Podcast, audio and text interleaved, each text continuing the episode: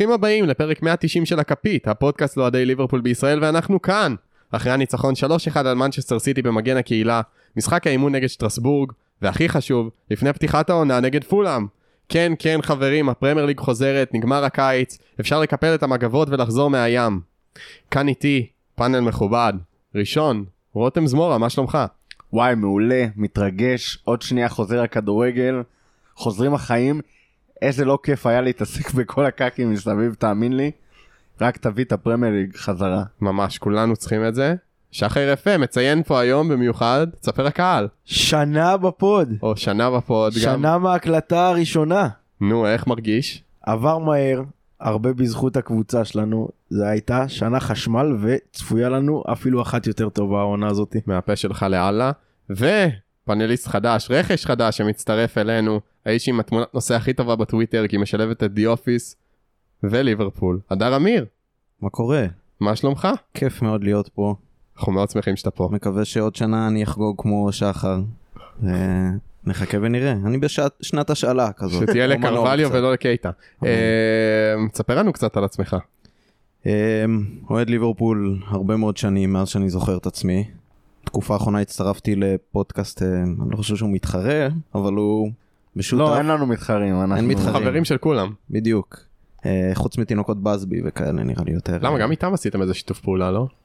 זה לא לא לא לא איתם לא משנה לא משנה היו עדי יונייטד בפוד אבל זה לא היה תינוקות בסבי אבל אין איזה יש מספיק פודקאסטים לכולם ובנישה שלנו אנחנו שולטים ללא עוררין אז אני הצטרפתי עכשיו לאחי וטופל פודקאסט פנטזי אם זה המקום להגיד תעקבו תאזינו לפרקים שיצאו וזהו זה בגדול יופי, טוב אז שנייה לפני שנתחיל ונדבר על כל הדברים שבאנו לדבר ויש לנו הרבה מאוד מה לדבר היום אז אני רק מזכיר לעקוב אחרינו בסושיאלס, בטוויטר, בפייסבוק, באינסטגרם ועכשיו גם בטיקטוק בטיקטוק, חבר'ה אנחנו גם בטיקטוק מורכו נותן שם בראש מורכו לא מבייש שם כאילו ילדה מילניאלית בכיתה ח' אבל אנחנו תומכים בו ומעריכים את זה ומפצירים בכם לבוא ולעקוב גם בטיקטוק מי שמשתמש בנוסף, ליגת הפנטזי של הכפית, אנחנו נעלה את הקוד בעמודים שלנו, תיכנסו, ובתיאור של הפרק, ובתיאור, ותיכנסו, כנראה שבנדל ינצח אתכם, אבל עדיין, גם מקבלים מדליה להשתתפות. השנה באים לתת פייט לבנדל. השנה באים להרוס לבנדל. להרוס לבנדל. רק שאי אפשר להרוס בפנטזי. כן, אני עדיין... עושים לה דיפרנציאלים פרינציפ. אני בספק אם הוא עוסק ביום יום במה שהוא מספר שהוא עוסק, אם הוא לא יושב כל היום וקורא כל מיני ניתוחים סטטיסטיים על הפנטזי, אחרת אין הסבר למה שקורה פה. כן. ופרקים על זמנים, עלו לא מעט פרקים על זמנים בפגרה הזאת, מי שמשעמם לו... ומרגיש שהוא רוצה לשמוע עוד תוכן שלנו, מוזמן לפנות לכל הפרקים הזמניים שלנו. גם מי שלא משעמם לו. גם מי שלא משעמם לו, אתה צודק רותם. כל מי שרוצה מוזמן לפנות לפרקים הזמניים שלנו, יצא פרק על שנקלי, ויצא פרק שירים, ויצא הפרק הכי חשוב על אוריגי, ואני קצת שוחד, אבל גם שניים מהאנשים שפה איתנו היו שותפים לפרק הזה. פרק שעורר מחלוקות ברשתות החברתיות. לא פחות ולא יותר.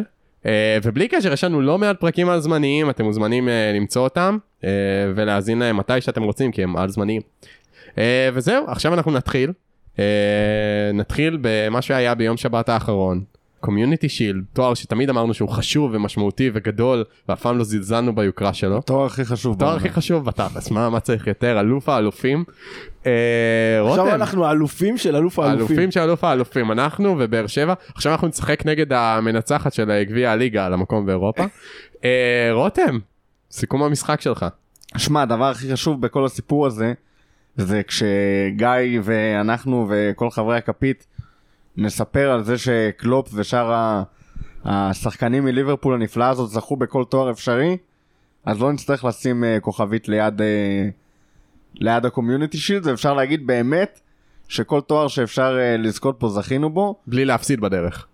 בלי להפסיד בדרך. זהו, זה פחות או יותר המשמעות של הקומיוניטי שילד, היה נחמד, היה משחק תחרותי בגדול. הקבוצות באו לנצח עם כל מה שמסביב. זה היה כזה בין משחק ליגה לבין משחק ידידות, זה היה כזה באמצע מבחינת התחרותיות. אני לא חושב משחק ידידות, זה היה כאילו בין משחק נגיד גביע ליגה לבין משחק... נכון, יותר מדויק. כזה, כי בסוף שתי הקבוצות האלה נפגשות, אין כאילו, גם אם זה היה משחק ידידות, זה לא היה משחק ידידות, כאילו לא בקטע של יריבות, בקטע של... שתי הקבוצות הכי טובות באנגליה בחמש שנים האחרונות. זה... אז מבחינה מקצועית אולי דברים כאלה, רותם, מה אתה לוקח מהמשחק? תראה, האמת, חוץ מזה שהוא לא היה כזה חשוב, אני גם נורא קשה לקחת ממנו דברים לעונה, גם מסיטי וגם מליברפול, כי זה... ליברפול וסיטי זה מצ'אפ אחר מכל מצ'אפ אחר כאילו שקורה על הדשא. שתי הקבוצות באות לשחק כדורגל, באות לשחק את המשחק שלהן, באות להניע כדור, באות לייצר מצבים, לייצר שערים, זה משהו שאתה כמעט לא נתקל בו במהלך העונה. לצורך העניין, נוניאז כאילו היה תענוג מהרגע שהוא נכנס, למרות כאילו שלא הכל הלך, אבל התנועה הייתה מעולה, כל האנרגיות שלו היו טובות, ואת זה אתה אולי יכול לקחת, אבל את התנועה שלו ואת המצבים שהוא הגיע אליהם ודברים כאלה, זה משהו שיהיה לו הרבה יותר קשה לשחזר בליגה נגד, אפילו נגד פולהאם, שכנראה, למרות אופייה התקפי, לא תבוא פתוח כמו סיטי, אז קצת קשה לקחת משם דברים. אני כן נראה בינתיים שאם מישהו חשב על, כולל אנחנו, על איזשהו שינוי שיטה מהותי שהולך להגיע, העונה כרגע נראה שזה לא בתוכניות. גם מה-community shield וגם ממה שאפשר לראות ממשחקי ההכנה שאולי טיפה נדבר עליהם. אנחנו לא רואים כאילו הפתעות 4, 2, 3, 1 וכל מיני דברים כאלה. אנחנו הולכים לראות כנראה פחות או יותר אותה ליברפול, ונראה מה יקרה כשנוניאז יהיה בהרכב ולא יעלה מהספסל. אז באמת דרווין נוניאז במשחק הופעת בחורה רשמית, כובש שער ראשון, וגם כל היריבות הזאת שנוצרה ברשת, נוניאז נגד הלנד, ובקרב הראשון ביניהם הישיר, דרך אגב בדקתי, היה ביניהם משחק אחד קודם, של הנבחרת הצעירה של אורוגוואי נגד נורווגיה, וגם אז נוניאז ניצח, גם הפעם נוניאז מנצח. הדר, איך אתה מסכם את ההופעה של דרווין? אני חושב שזו ההופעה הכי חלומית שארלינג הולנד היה שמח לקבל. כי בסוף הוא נכנס כמחליף, וממש הרוח הוא השפיע, זאת אומרת, סלאח היה מעורב בשלושת השערים, אבל נוניאז על השניים האחרונים הוא ממש ניצח אותם, עם הסחיטת פנדל, ואחרי זה עם השער ניצחון, שלא יודע ממכם שראה את האינסייד לסטר הזה שהם עשו, שם אנרגיות מטורפות של הקהל ברגע שגם הוא חגג בצורה הכי דרום-אמריקאית שיש עם ההורדת חולצה הזאת. אני נורא התרשמתי ממנו לטובה, ונראה בהמשך מה עוד יעשה. שתי נקודות שאני לוקח מהמשחק הזה, אני מסכים עם כל מה שאמרתם, שתי נקודות שאני לוקח מהמשחק הזה.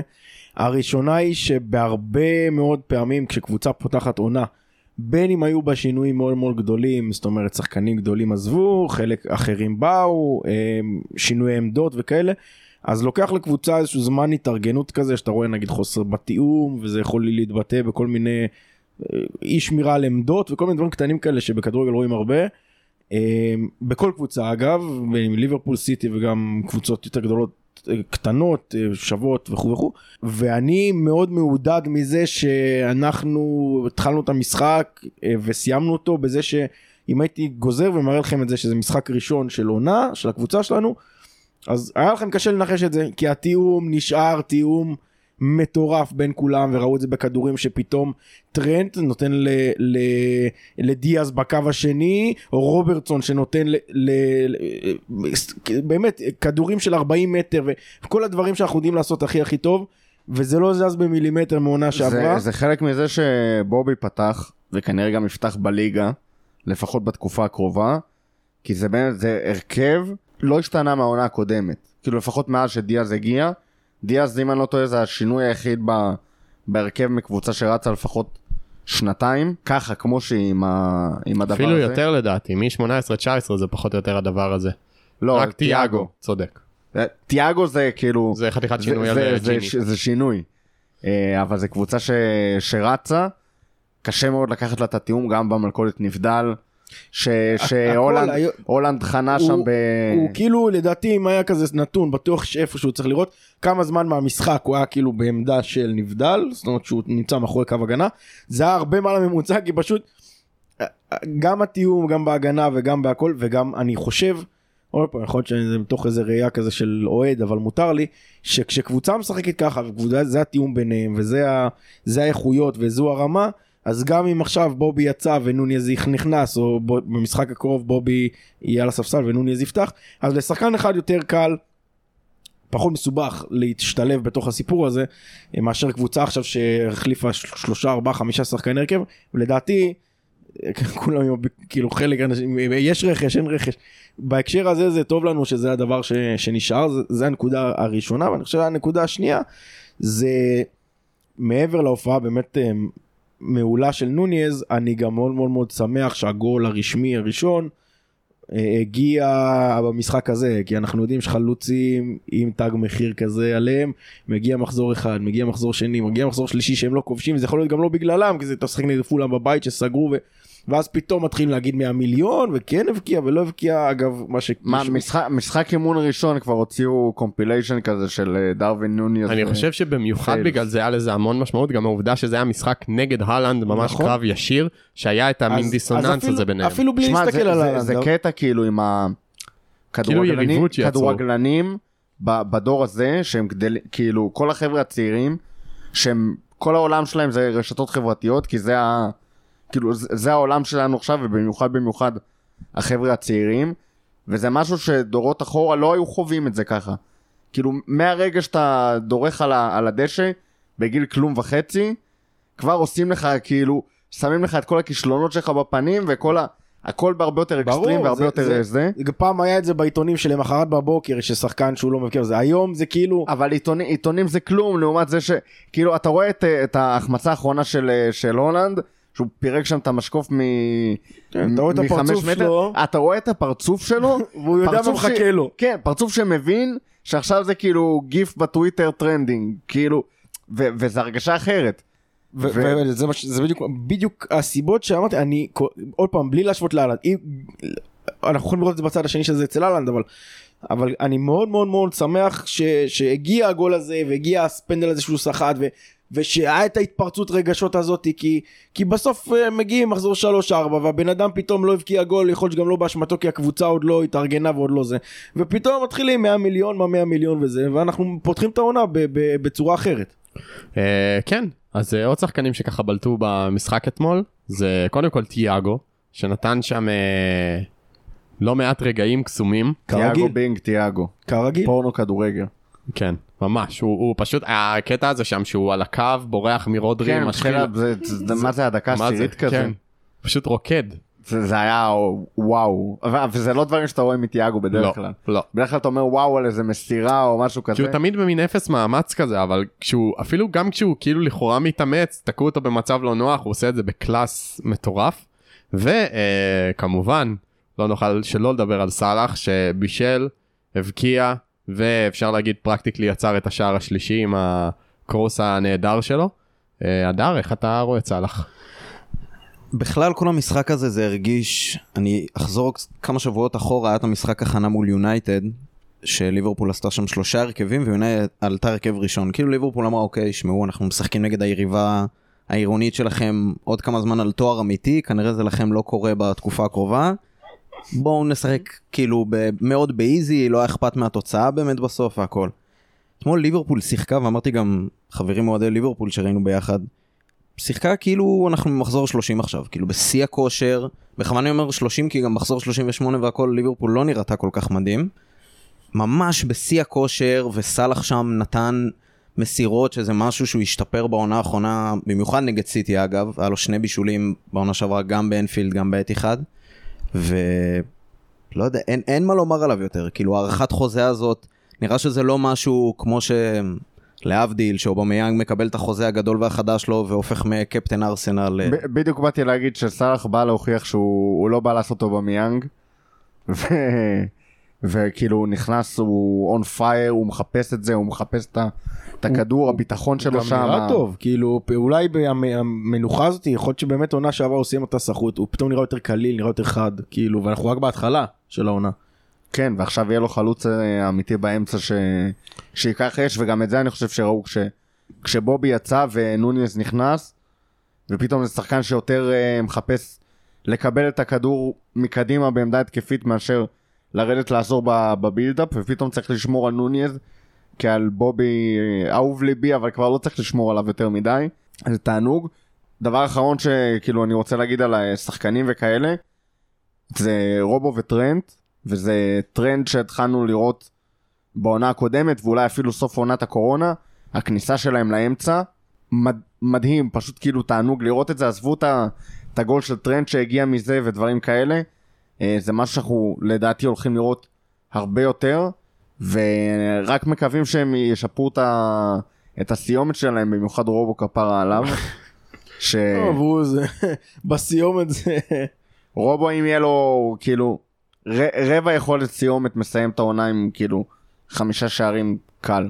אני ברגע שהיה את הגול של טרנד חשבתי הסימפון הזה גול שיכול לחזור עוד מלא פעמים, הלייאוף הזה של סלח לטרנד שעומד על הפינה של הרחבה ונותן שוט לרחוק, זה כאילו זה מצב שיש כל כך הרבה ואפשר להשתמש בו המון, ואני חושב שבכלל טרנד יש לו ביתה אדירה לשער, ואם נצליח להכניס את זה גם לארסנל יכולות שלנו זה יהיה בכלל מדהים.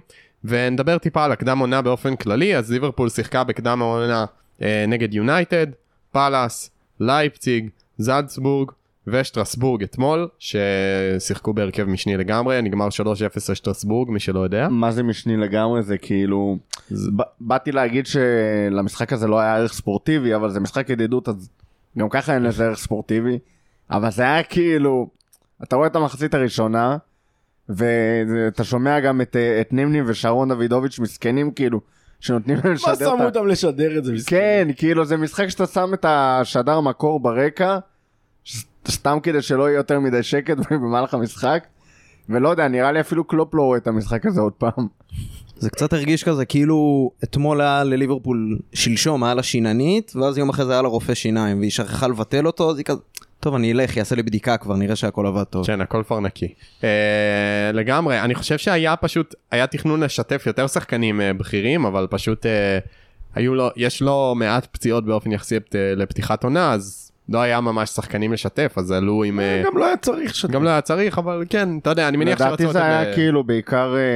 גם מי שלא שיחק, אבל היה על הספסל, אתה כאילו, אתה מתחמם, אתה זה... לא, ברור, אני חושב כל מיני רמזי, צימיקס, קרטיס, קייטה, כל אלה היו אמורים להשתתף. כן, לדעתי זה בעיקר הרצה לאנפילד, פשוט כאילו אנפילד לא היה פעיל, אולי היו שם הופעות, וזה גיא בטח יודע לספר. היו הופעות. היה רולינג סטונס, לדעתי. אבל כאילו משחק כדורגל לא היה שם הרבה זמן, אז אתה עושה איזושהי הרצה כזה לאצטדיון, וזה טיפה נותן דקות משחק, אבל באמת, חוץ מאיזשהו ערך שרק המאמנים רואים שם, אתה יודע, טיפה לתת לשחקנים לרוץ וכאלה, זה היה... מי יוצא מהרשימה של ההשאלה לרשימה של הנשאר, זה משחקים כאלה. מועמדים להדחה כזה. זה גם טיפה לשים אותם רגע על המדף, וקחו, תראו, הם... בן דייביס שיחק שנה שעברה במשחקים האלה. כן, יש להם הופעה עם המדים של ליברפול, אפשר לשים בקלטת ו...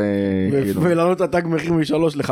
כן, אז טוב, נדבר קצת על הקדם עונה באופן כללי. מבחינת שיטה, רותם נגע בזה קצת, לא ראינו הבדל משמעותי, עדיין 4-3-3, היו דיבורים, אולי 4-2-3-1 עכשיו עם נוניז, כי הוא חלוץ יותר מרכזי, אבל לא... וקרווליו ואליוט. אין, כרגע אנחנו משחקים 4-3-3, אליוט וקרווליו גם משותפים גם בקישור, גם בהתקפה, אז אנחנו באמת, נראה שגם קלופ עדיין לא סגור לגמרי מהעמדה של כל אחד מהם. אבל זה נראה שהוא רוצה לשלב אותה ב-4-3-3. כאילו, כן. גם אם אנחנו יודעים שאנחנו נפתח את העונה ב-4-3-3 וזה, אם לקלופ היה איזושהי מחשבה שאולי מתישהו בהמשך העונה הוא ישלוף את ה-4-2-3-1 הזה מאיפשהו, אז היית מצפה שהוא ישלוף את זה גם בקדם עונה, טיפה לראות, אתה יודע, לשחק, בוא נראה איך זה נראה לדשא, כלום, כאילו 4-3-3, בנקר, זה ליברפול. יש לו את השחקנים המושלמים לזה עכשיו. נכון. למערך הזה. טוב, בואו נדבר קצת מי הרשים אתכם בקדם עונה, נתחיל עם קרווליו, כי הוא נראה לי הקונצנזוס וגם השיחה הכי גדולה מהקדם עונה. כאילו אולי אנשים קצת לא ציפו, לא הכירו, לא ידעו, והוא עולה על המגרש ומחשמל. מהקדם עונה, כאילו, קרווליו. שמע, אתה יודע, לפני שהתחלנו להקליט, דיברנו על הפרק שהקלטנו לפני שנה, בדיוק פה, באותו המקום, ואיך דיברנו על אליוט שם, ומה צופים לו, ומה, וכאלה. אני חייב להגיד, אני מזמן לא ראיתי שחקן צעיר שכל כך הדליק אותי כמו קרווליו, זאת אומרת, זה... אתה יודע, גם עושים רכש, מביאים שחקן מהצ'מפיונשיפ לליגה ראשונה, זה תשמע, יש פה פוטנציאל אחד הגדולים שראיתי מזה המון המון שנים. הבן אדם לוקח, כאילו, כל נגיעה שלו בכדור זה חשמל, זה מצית הדמיון, אתה אומר בוא נעוד שנתיים, שלוש, יש פה דיאז, קרווליו, כזה כל מיני לעטותים וכל מיני... אנחנו בידיים טובות, אתה אומר. כן, כאילו זה, תראה, בסוף, לא עלינו כל הפציעות וזה, יוצאים מנקודת הנחה שלא יהיו כאלה דברים כמו שהיה לאליות, נגיד שנה שעברה, אני חושב שחייבים לשלב אותה עונה, לא השאלה, לא, כי אין סיבה, זאת אומרת, אם נגיד מדברים על לשלוח כל מיני צירים אחרים להשאלה, אין שום סיבה, לא להשאיל אותו, ולא... לא, קרווליו בתוכניות, כאילו... הוא צריך להיות בתוכניות, הוא צריך לפתוח, נגיד כל המשחקי גביע הליגה הזה שנותנים באמת לפתוח, בליגה עוד לא יודע אם הייתי יותר לפתוח, לשלב אותו בטוח, הייתי משלב אותו בטח ברוטציה, שאנחנו רוצים בארבעה מפעלים. ו5 חילופים. הוא מציא את הדמיון, הוא יכול לשחק בכמה עמדות, שאנחנו נצטרך אותו לאורך העונה בעמדות האלה, עם הקישור הקצר יחסית שיש לנו. אני שחקן שאתה מסתכל בחיוך, כאילו יש לך חיוך על הפנים. אתה יודע איזה וייב עם כל הסיפור הזה והעריכה שלנו של השחקנים הצעירים נותן לי. נכון, סטיבי הגיע לאשטון וילה והתחיל להביא מלא שחקנים מליברפול שלו כזה. זאת כזה ריוניון כזה. לא מלא, כן, אבל הוא פתאום הביא לך קוטיניו ומתעניין בזה ומתעניין בזה ועוד שנייה הוא מחזיק... גם בריינג'רס הוא הביא את ריין קנט ופלנגן וכל הזה. זהו, באתי להגיד, עוד שנייה הוא הביא לך את פלנגן חזרה לפרמייר. סוארז נראה לי זה לא הרחוק שהוא גם מביא לאסטון וילה. זהו, כן, אם הוא לא היה חותם איפשהו חזרה שם באורוגוואי. זה מרגיש כאילו קלופ וליברפול עושים כזה, מנסים לעשות לקט של השחקני היילייט שהיו לנו. לואיס דיאז על תקן לואיס סוארז, נוניאז על תקן טורס, וקרווליו על תקן קוטיניו. זה כאילו, זה כל אחד שם מביא לי את הווייבים האלה של כאילו מנסים לעשות משחקנים צעירים לקט של דברים מוצלחים שהיו בליברפול, וזה כאילו בקטע של קרווליו זה אלה הווייבים, הווייבים של קוטיניו, לטיני, דרום אמריקאי כזה, למרות שהוא לא, אבל... חצי, הוא פורטוגלי. אבל כן, לגמרי, הדר, שחקנים שרשימו אותך? אני אצטרף פה לרכבת הזאת של קרווליו, אבל אני חושב שמה שרשים אותי, כאילו מאוד בכל המשחקי ההכנה אליהם, כמה שהיה אפשר להתרשם, זה לאו דווקא שחקן אחד, כמו שפשוט נראה ש... גם שחקנים שעולים מהאקדמיה וגם שחקנים חדשים כמו קרווליו, כמו נוניאז, נורא מבינים מה קלופ רוצה מהם ומתחברים מאוד מהר למערך ולשיטה, והיה שם איזו השתחררות, אני חושב זה היה בגול הרביעי של נוניאז נגד לייפציג זה היה, שקרווליו שם נתן איזו נגיחה והשתחרר משני קשרים בנגיעה אחת, שאתה אומר כאילו, וואו, זה משהו ש... אני חושב שמאני עשה את זה מאוד דומה שנה שעברה נגד ארסנל, אם אני לא טועה, מדהים, באמת, סליחה, זה היה ז'וטה שנתן שם, כרגע השחקן שאני הכי תופס ממנו, מכל הרכש יש לו ביצים, כאילו בניגוד לצורך העניין, לקרטיס ג'ונס נתנו את זה בתור מחמאה בהתחלה, שהוא סולידי ולא הולך על הדברים הריסקים וכאלה, וציפינו שהוא ייתן את זה בהמשך, לצערנו לא נותן יותר מדי, אבל קרווליו וגם אליוט באים מאוד כאילו עם פלר, הם באים לטרוף. כן, הם באים לא מפוזה של אני כולה בין 17, 18, 19, אני לא בליגה הזאת, הם באים לשחק את המשחק שלהם, וזה נורא כיף לראות. שחקנים נוספים, חוץ מקרווליו, שהרשימו אתכם, אולי חלק מהצעירים הפחות מוכרים, או שאין איזה איילייט ספציפי? אם מוחו היה פה, אז הוא היה מדבר על... אמביה? לא. ביאצ'טיץ'? כן. ביאסטצ'יץ'. ביאצ'טיץ', סליחה. הוא גם לא יודע איך אומרים את זה, את השם שלו. כן. האמת שאני לא עקבתי יותר מדי אחרי משחקי ההכנה, אז אני לא יכול להצג את הדעה פה של מוחו בכבוד, כי משחקי ההכנה מבחינתי זה בשביל, בעיקר בשביל קלופ ובשביל הצוות הספרים של פפ לינדרס. הרפואי, כן.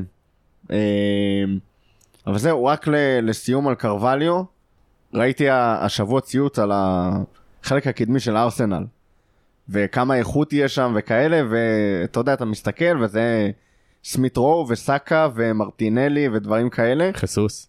כן, חסוס עוד כאילו, אני לא מכניס לשיחה הזאת, אבל מלא שחקנים צעירים שיש להם עוד המון מה להוכיח. שנסתכל על זה על ארסנל, כי יותר קל לך להסתכל על קבוצה אחרת באופן יותר אובייקטיבי, זה גם לא אובייקטיבי, אבל יותר אובייקטיבי מהקבוצה שלך.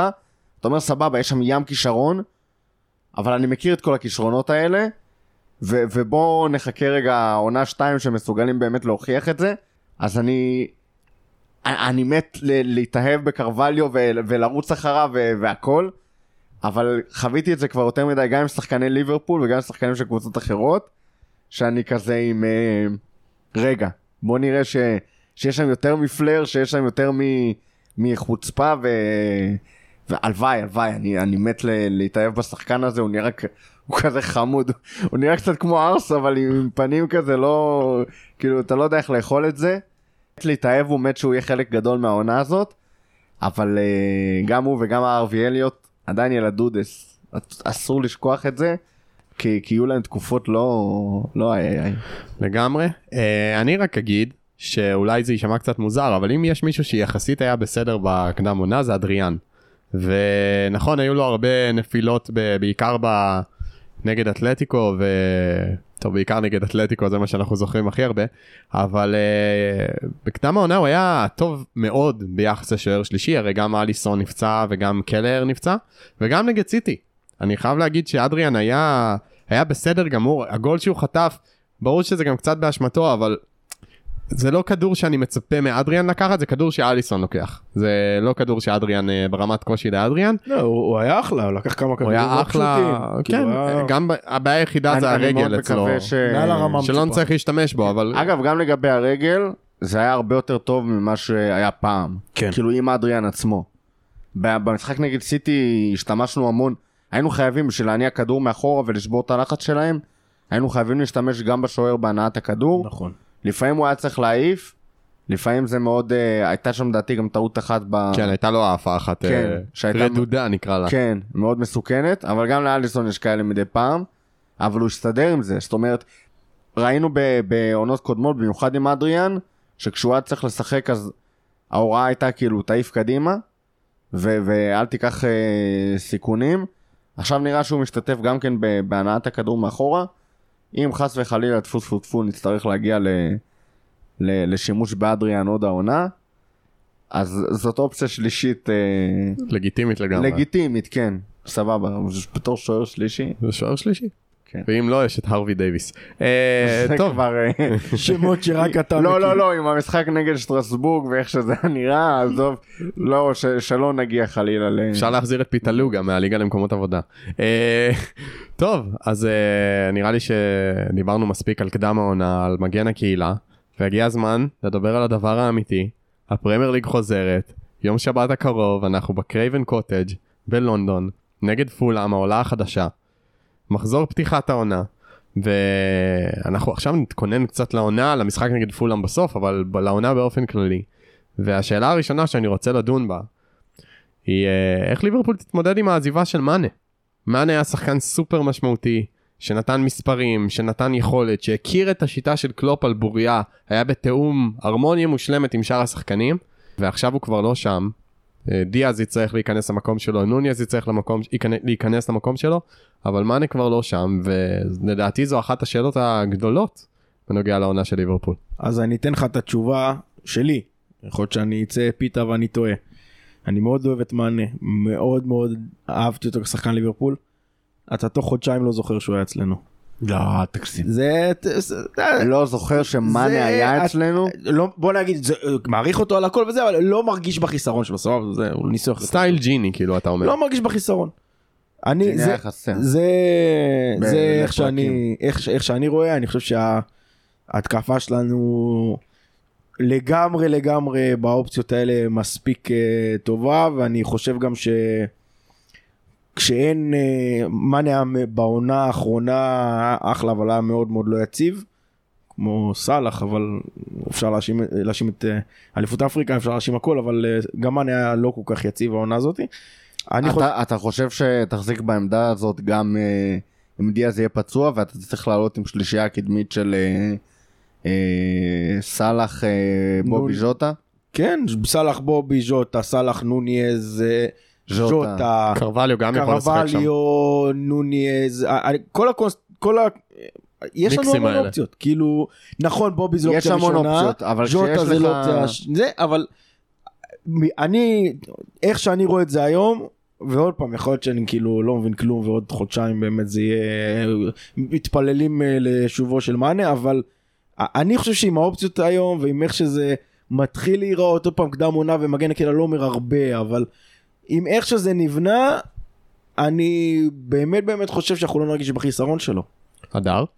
אני חושב שדווקא לגמרי ההפך, זאת אומרת, בשנתיים האחרונות ליברפול הביאה כבר שני שחקנים שאמורים להתחרות איתו על העמדה, זאת אומרת, ג'וטה, אף אחד לא חשב שיהפוך להיות חלוץ 9 בהתחלה שהוא הגיע מעמדה שהוא שחקן כנף בוולף שנכנס לאמצע, כאילו הכי קלאסי, ודיאז שהגיע לך בהפתעה בתודה לטוטנהאם כנראה בינואר והשתלב מעולה.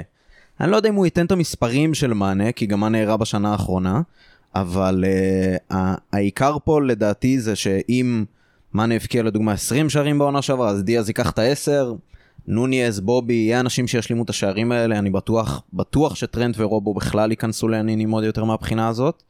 אני לא חושב שמאנה יורגש, ואני לא חושב שזה תירוץ אגב, נגיד ליכולת לא טובה עוד חודשיים, תפו שלא יהיה. טוב, משהו להוסיף על מאנה?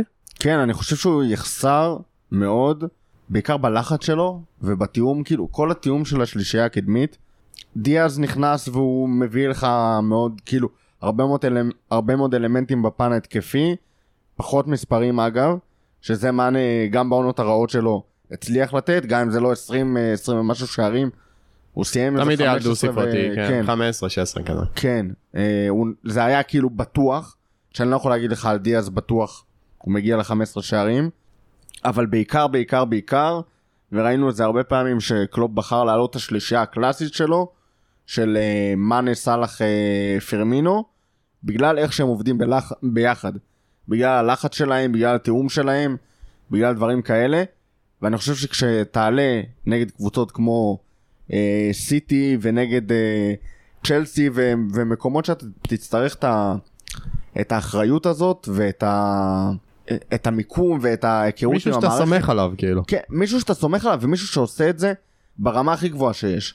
ואמרתי את זה בספייס אחרי סיטי על דיאז, שהוא רץ כמו משוגע, והוא מתאבד, והוא נלחם, והוא כאילו עושה הגנה, אבל הוא הרבה פעמים יוצא ליותר מדי ספרינטים, בגלל שהוא לא נמצא במקום הנכון.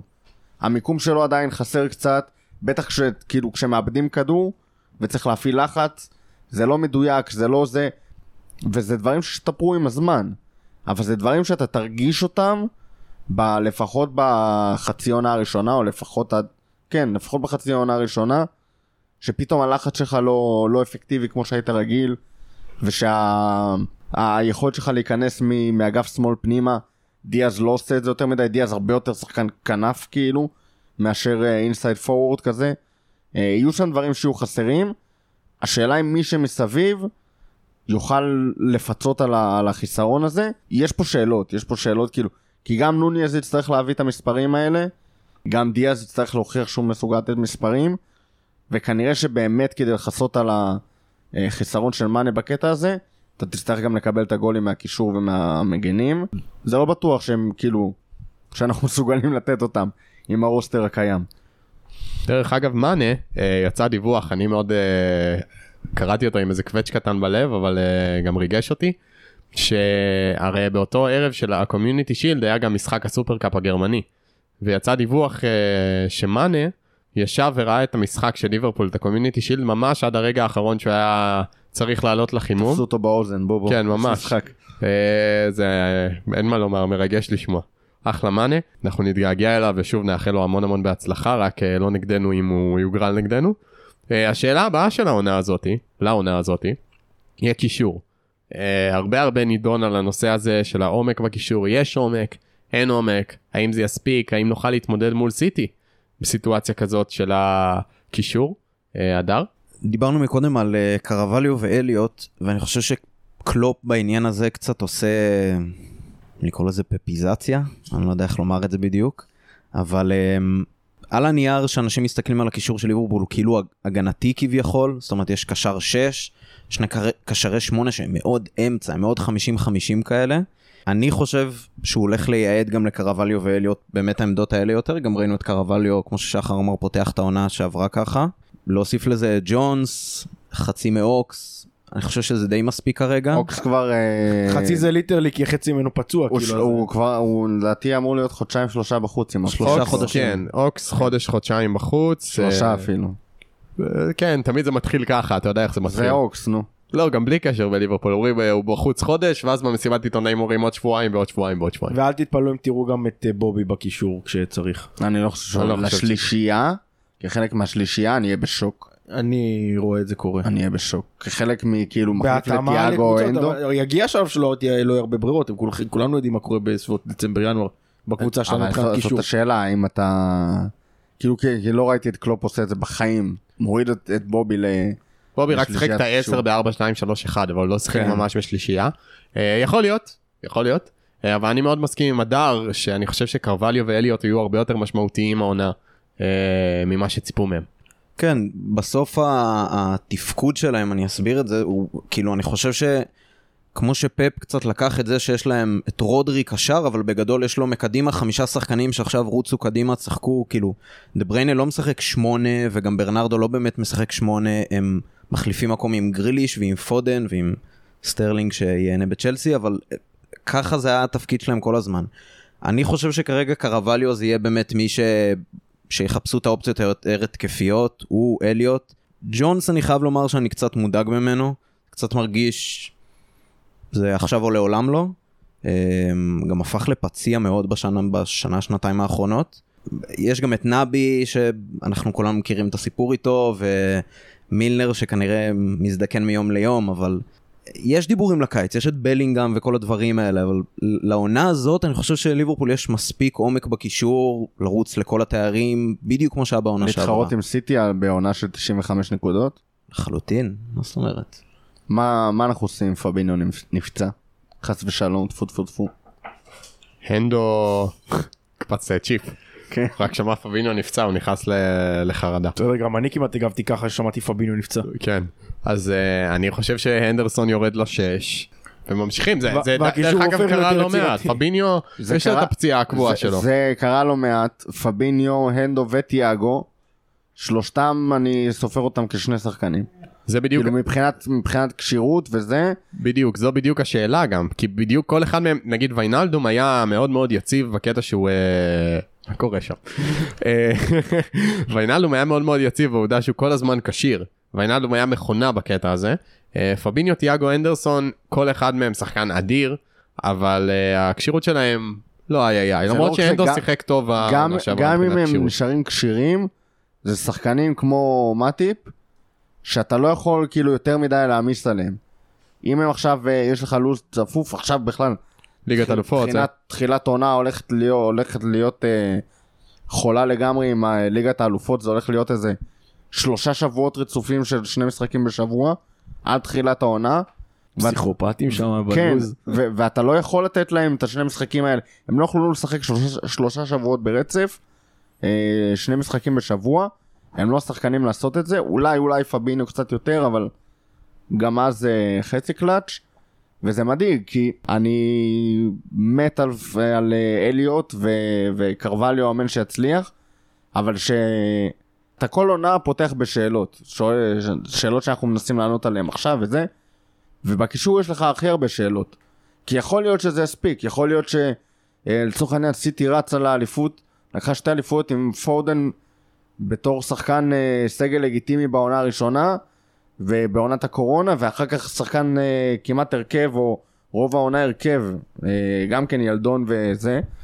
ומצד שני אתה חצי בונה על 2 כאלה, על ארווי אליוט ועל 3 אפילו, קרטיס ג'ונס, ארווי אליוט וקרווליו, שאתה סופר אותם כחלק יותר לגיטימי בקישור מאשר... מילנר כבר דיברנו על כמו מרוץ הזה, כמו הנקודות מוצא במרוץ מכוניות, שיש דירוג בהתחלה, ואמרנו שג'ונס כרגע הוא 5, אבל קרווליו ואליוט נושפים באורפו כבר. כן, אז יש לך שלישיית קישור שהיא ללא ספק וורלד קלאס, של פאביניו, אנדו, טיאגו, ואז מה שיש לך אחרי זה, הוא בעיקר סימני שאלה. מלא סימני שאלה. כמו שאנחנו רואים בליברפול, בדרך כלל סימני שאלה מתחלפים בסימני קריאה, אבל זה לא תמיד. ואתה תופס גם את אליוט וגם את קרווליו מאוד מאוד צעירים. אני לא יודע אם נצליח לרוץ, אני מאוד מקווה, ואני אתן פה, אם אין פה תחזיות הפעם, אבל אני כן מקווה בכל נפשי שתהיה אליפות, או לפחות מרוץ אליפות, אבל אותי מאוד מאוד מדאיג. אני כבר רואה פרקים באזור דצמבר, ינואר, ואנחנו מדברים פה... בדצמבר לא יהיו פרקים.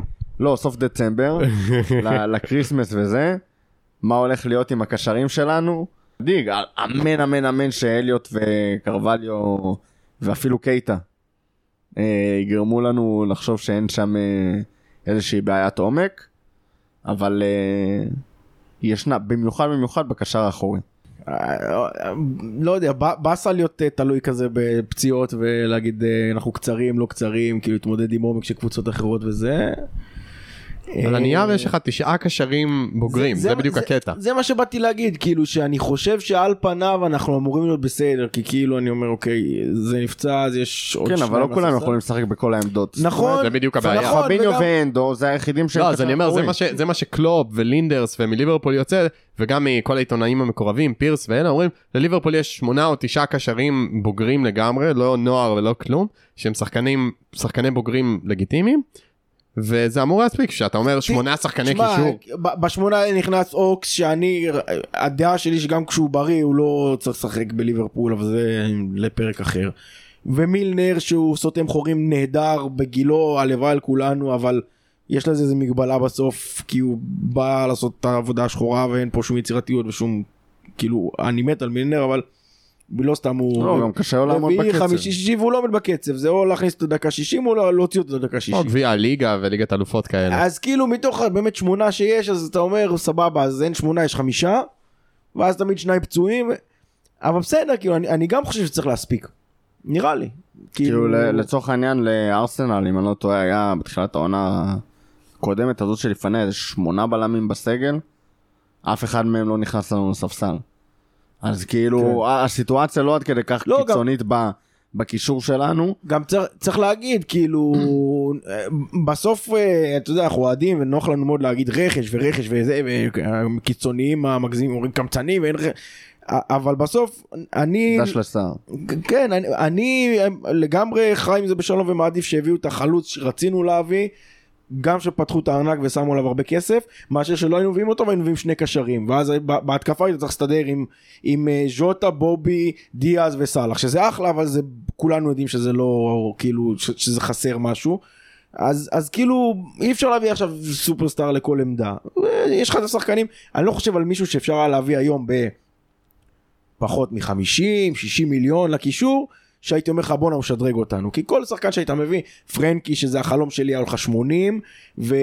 לא, בסומה, אתה מביא זה, אז עובדת שאני לא רוצה שחקן כזה בליברפול, אז זה השאלה שלי, נוקה מחשדות או לא, אתה חושב ששחקן ברמתו של בסומה הוא ברמה לליברפול? אז לא, אז השאלה שלי כזאתי, להיות, להעמיק את העומק של אנדו פאביניו, אני לא מעדיף, את שואל אותי, נגיד, גם בסומה עשינו פרק העברות, זה היה בינואר, ואני בחרתי אותו שאני הייתי רוצה להביא אותו, אבל היום על כולת זמן הזו, אני אומר, לא יודע, לא הייתי מביא אותו, כי בקישור אני אעדיף לראות היום לפניו את קרווליו ואת אליוט, עוד פעם, אבל זה לא המשבצת שלו, אם זה לא בעמדה של 6, אבל בסדר, אבל אנדו ופאביניו יכולים, אחד מהם לשחק את העמדה האחורית, כאילו מישהו מהם, כאילו, יש לך את הפתרונות האלה, זה לא אידיאל, אבל אי אפשר להביא סופרסטאר לכל עמדה, כאילו, זה קצת כאילו, זו הטעיה שנגרמה בגלל סיטי, וגם בגלל ליברפול, עם העונות של ה-90 פלוס פלוס נקודות, ואז אתה מרגיש שאתה חייב, אתה לא יכול ליפול למשחק אחד, על מצב שכאילו, יש לך פתאום משחק חשוב, והנדו צריך להיות קשר אחורי. כפרה על הנדו, אני לא רוצה לראות אותו קשר אחורי, במשחק נגד סיטי לצורך העניין. זה כמו פומו נקודות, אתה אומר.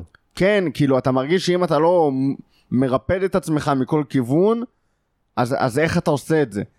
וקלופ מראה שאנחנו מצליחים לעשות את זה, אבל יש פה... הפומו הוא גם בעברות. הפומו הוא גם איזשהו סוג של פומו, זה בדיוק הדיון שאנחנו עושים פה עכשיו, שעשינו. הפומו זה גם בעברות. נכון, אנשים אוהבים לקרוא להעברות חיזוקים, אבל כאילו לא כל העברה היא חיזוק. לגמרי, ואני גם מוכן לשים, זה שחק באים ובנדמה לי, ואני מוכן לשים הרבה כסף, שאם סיטי לא מביאים את אלנד, אני לא בטוח שליברפול מביאים את נוניז, לא בטוח בכלל. כאילו אם לא, זה לא מרגיש לי כמו תגובה. אני לא יודע, כאילו, יש פה איזה עניין, כאילו עכשיו סיטי הביאו איזה קשר מטורף. אז איפה הקלווין פיליפס שלך?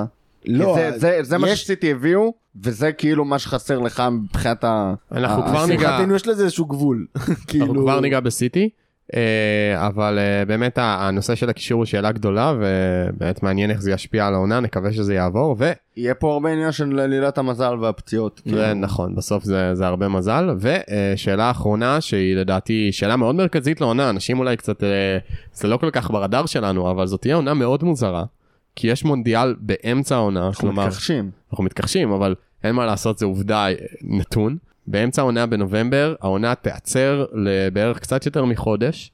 השחקנים, אלה שמשתתפים, יצאו למונדיאל, אלה שלא ישבו בבית, או יחזרו הביתה, או יעשו מה שהם רוצים. תחיו משחקי אמון מוזרים כאלה. כן. שטרסבורג. כן, כל מיני כאלה. אפילו שחק נגד ארקינגטון סטנלי. פועל תל אביב, סתם. ואנחנו נעצור את העונה באמצע. ועכשיו השאלה שלי, איך לדעתכם המונדיאל ישפיע? דבר ראשון, אני חושב שליברפול קצת במזל באה לה ירידה ביכולת, במזל, כן, אבל של בובי, ושאנדו זה מאוד סימן שאלה מבחינת סאוטגייט, זה שהבחירות שלו הן קצת הזויות לפעמים, זה כבר עניין שלו, אבל... גם טרנט. חצי סגל, גם טרנט, אני בכלל לא בטוח שטרנט פותח, אני לא בטוח שהוא מקבל דקות. אני בטוח שהוא לא פותח, סאוטגייט לא סופר אותו. אני גם, טריפייר מביא כמה חודשים טובים, זה מספיק לו, כי הוא מאוד תופס ממנו, ואם לא אז ג'יימס, אז אם השחקנים האלה יקבלו מנוחה על זה, בסוף אין הרבה מאוד שחקנים, שוב, כולל סלאח, כולל בובי. אפילו פביניו, כי יש את קסמירו ש... ומטיפ, וגומז. ורוברטסון שלא עלה. ואיבו. יש המון שחקנים כאילו שלא אמורים לקבל בכלל את הדקות האלה. מאוד מקווה שאלה שהם מאוד מרכזיים מבחינתנו, שזה בעיקר השלישיית קישור שלנו, שאני מאוד מאוד מקווה שקסמירו יהיה הפייבוריט בברזיל, ושתיאגו ישחק כמה שפחות, אבל... נוניז וז'וטה זה הפחד הכי גדול שלי, כי הם שחקנים שקצת יכולים להיות פציעים, אבל אני לא רואה את המונדיאל משפיע עד כדי כך, רואה אותו משפיע על קבוצות אחרות הרבה יותר. אז השאלה שלי, אני אפנה אותה לשחר, היא דווקא ביותר המובן המנטלי, שמתחילים עונה, נכנסים לאיזשהו אינטנסיביות, אפילו איזשהו נרטיב שאתה בונה לעצמך לגבי העונה, ואז פתאום בבת אחת זה נפסק לחודש, ואז אתה חוזר אחרי חודש וחצי, אבל זה לא תמיד מרגיש אותו דבר, התוצאות של המונדיאל יהיו ברקע, כל הדיבורים שיצאו אחרי זה. צריך לדעתי, כשמסתכלים על זה בפן המנטלי, צריך להבדיל בין שני דברים. הראשון, בין שתי תחרויות, יותר נכון. יש פה את ליגת האלופות שנכנס להילוך מהיר כזה של כמה מחזורים עד המונדיאל, שזה בשלב בתים, אז זה קובע מכריע ברור. לדעתי, כל הקבוצות בפרמייר ליג יחוו איזה... בסוף, העונה כביכול מתחילה כשהמונדיאל נגמר, כאילו לא פורמלית אלא גם מנטלית, כי אי אפשר לשמור על רמה מנטלית, כסות מתח מנטלי ושהשחקנים האסופים והקבוצה האסופה בשביל לעבור את כל העונה, אז בטח ובטח ובטח שיש פה את העניין הזה של חודש וחודש נפרדים לשלום והולכים לנבחרות, או שלא הולכים לנבחרות ופשוט לא משחקים גם הקבוצה, והעונה האמיתית תתחיל לשעה אחרי המונדיאל. ואני חושב שהמונדיאל, לנו יש פחות מה להפסיד מהסיפור הזה מאשר ליריבות שלנו, כי היריבות שלנו, בסדר, נהיה ריאליים, היריבה שלנו סיטי, שחקנים מאוד מאוד מאוד משמעותיים שלה הולכים לשחק במונדיאל.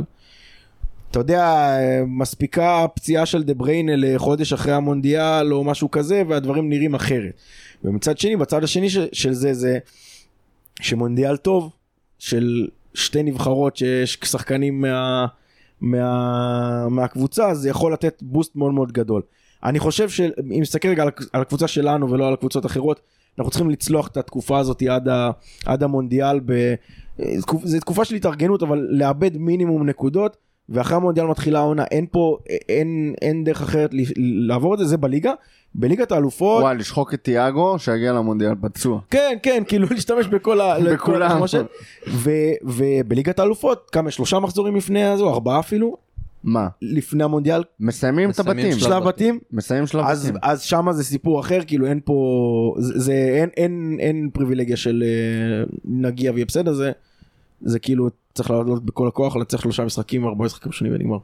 מבחינת הנרטיב אבל, לדוגמה יורו 2021. זה ווילד קארד, המונדיאל הזה הוא ווילד קארד לעונה, אבל שאין לך כאילו, אתה לא שולט בו. כן, רק שנייה אני אחדד את השאלה. לדוגמה יורו 2020 נראה לי קראו לו בסוף, למרות שהיה ב-2021. כן. אתם זוכרים את כל מה שהיה שם, סגת אריקסן, נבחרת איטליה המרגשת, הפנדלים בגמר, המון המון סיפורים קראו שם. אתם יכולים לדמיין את העונה ממשיכה שבוע אחרי שסאקה וסנצ'ו ומי שלא החטיא שם גם בגמר היורו נגד איטליה, פשוט העונה ממשיכה. אתה לא צריך להתרחק מהבית, תראה את סלח ומאנה אחרי אליפות אפריקה.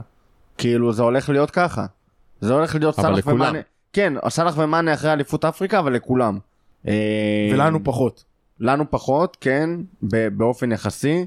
נוניז כנראה לא יחמיץ פנדל בגמר, ככל הנראה, נבחרת אנגליה, צריך לראות כמה סאוטגייט יעשה שם סבוטאז' עצמי, אבל כאילו נבחרת אנגליה יכולה ללכת יחסית רחוק, סביר להניח שזה פחות ישפיע על טרנט ואנדו, אבל זה כאילו, זה גם טורניר שמגיע אחרי תקופה באינטנסיביות מאוד גבוהה, גם אנחנו יודעים ומכירים שבטורנירי נבחרות יש יותר פציעות, כי השחקנים לא מתאמנים עם עם המאמני כושר שכאילו מכירים אותם ורגילים אליהם וזה.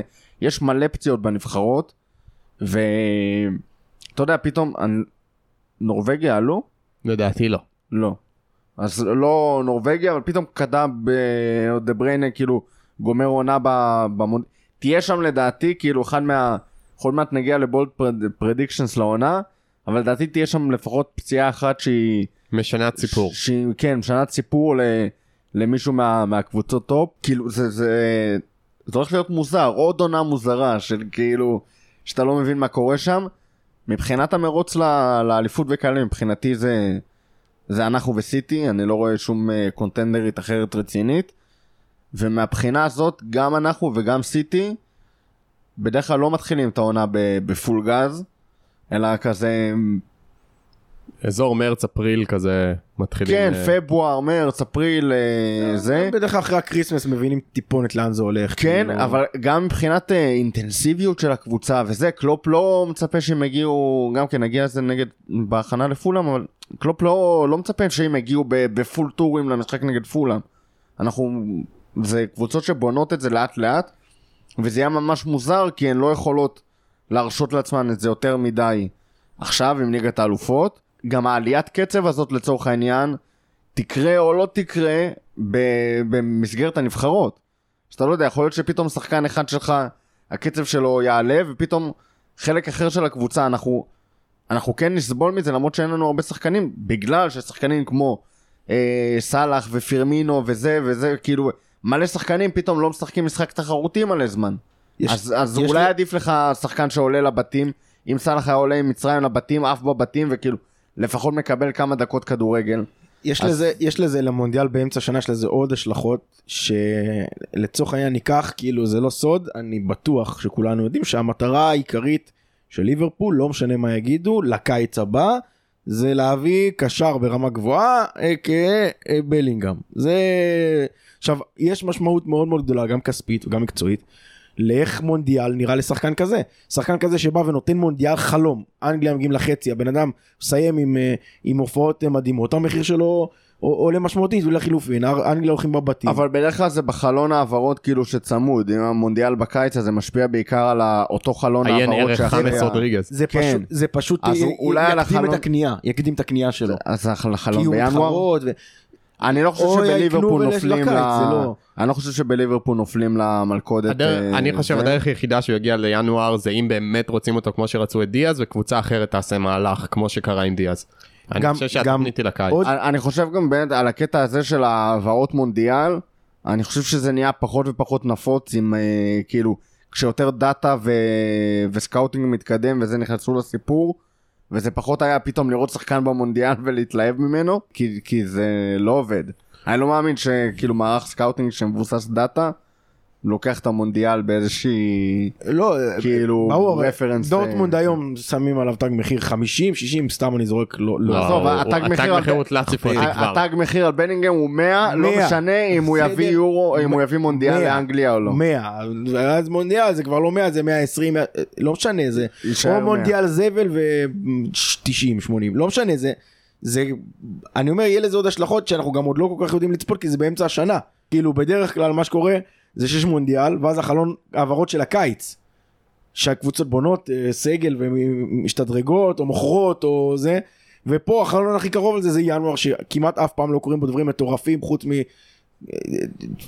יצאנו כמה פוקסים. יש לך פציעה המשמעותית הזאת שדיברתי עליה, אתה רוצה לתקן, בדרך כלל יש לך את כל הקיץ לתקן. בדיוק. זה אפילו, זה הנקודה הבאה שבאתי להגיד, שדיברת על פציעה שגומרת עונה. עכשיו, תחשבו שבתורנים כאלה יש המון פציעות בקיץ, ביורו, מונדיאל, ובן אדם נפצע לשלושה חודשים במונדיאל, בסדר, הוא מגיע לתחילת עונה. פה בן אדם נפצע לשלושה חודשים במונדיאל, הוא מפסיד את הקריסמס ואת ינואר ואת פברואר, והוא חוזר למרץ במקרה הטוב.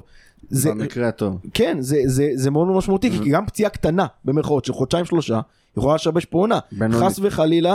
חס וחלילה, לצורך העניין, שחקן מאוד משמעותי אצלנו, אצל סיטי זה הלוואי, אבל חס וחלילה אצלנו, לא רוצה אפילו זה, כאילו זה, וירג'יל או משהו כזה, פתאום לא יודע מה קורה. זה משנה את העונה, גם אם הוא נפצע לחודשיים או שלושה. כן, יש הרבה שאלות על המונדיאל, אנחנו נמשיך לדחות בהן. אפשר שהוא יתבטל מסיבה כלשהי? אני בעד, שכאילו כולם פשוט יחרימו אותו. יש לזה תקדים, מגפות וכאלה. אבל זה לא נראה לנו יקרן, צריך לקבל את זה שהוא קורה. נמשיך החלק הבא שלנו, שזה חלק קצר של סקירת היריבות, להסתכל קצת על הדשא של השכנים. אתה לא רוצה להגיד אם אנחנו לוקחים אליפות או לא? אנחנו עוד נגיד, בולד פרדיקשנס, ואם הבולד פרדיקשנס שלכם זה אליפות, אז ביט, אבל נדבר טיפונת על היריבות שלנו. קודם כל, מי שדיברנו עליה קצת, אנחנו גם ניגע בה עכשיו קצת, כי דיברנו, מנצ'סטר סיטי, היא עשתה גם רכש הקיץ, ורותם עושה לי פה תנועות ידיים, הביאה את הלנד, כמו שכולם יודעים, קלווין פיליפס, אלוורז, ואיבדה את סטרלינג, פרננדיניו, ז'זוס, ועוד כל מיני שחקנים, מוזינצ'נקו, ומנדי לאפסי פריזון, ולא מעט שחקנים. מנדי איבדה מזמן. עכשיו זה נראה לי כבר נהיה רשמי שהוא... עכשיו הוא לא בפנטזי רשמי. כן, זהו. זה הסימן, זה הסטמפה. כן, אז יש לכם משהו להגיד על סיטי שלא אמרנו עד עכשיו? תראה, ראו את זה טיפה בקומיוניטי שילד, ואני מקווה שנמשיך לראות את זה. סיטי פחות שוטפת. זה יש כאילו... הולנד הולך להביא להם מלא דברים ומלא שערים, וזאת כאילו גם... בגלל זה אנחנו קצת עוקצים פה וצוחקים עכשיו, כי... כאילו עוד מעט לא תהיה הזדמנות, ואנחנו יודעים שזה יחזור. כן הייתה השפעה מאוד גדולה, והרבה מאוד כוח לפלואידיות הזאת של סיטי בחלק הקדמי, שזה באמת היה שחקנים, כאילו אתה לא יודע פתאום מאיפה פודן יבוא, ומאיפה גריליש יבוא, ומאיפה מחז יבוא, והכל היה הרבה יותר שוטף, וכל החלק הקדמי יכולים להניע כדור ברמה הכי גבוהה שיש, ופתאום יש לך חלוץ שעם כאילו טאץ' כרגע של מכונת כביסה. לא סיומת של מכונת כביסה, אבל טאץ' ראשון של מכונת כביסה, וזה הולך לראות אחרת. הם לא יכולים להמשיך לשחק את אותו משחק עם הולנד, לא יעזור כלום. אולי בעוד שנה, שנתיים, שלוש, כשפפ כאילו יעבוד איתו וזה, ויעשו שם איזושהי התקדמות, זה יהיה יותר דומה למה שאנחנו רגילים לראות מקבוצה של פאפ, אבל כרגע אני לא רואה איך הם משחקים ככה עם החלוץ הזה מקדימה. זו שאלה של איך זה יעבוד. האם הטרייד אוף הזה, שיהיה להם חלוץ שהולך להביא יותר שערים מז'זוס, בוודאות כמעט מוחלטת, עד כמה שמשהו יכול להיות ודאי בכדורגל, יהיה שווה את זה שהתנועה שלהם וכל ההנעת כדור בחלק ההתקפי תהיה פחות זורמת.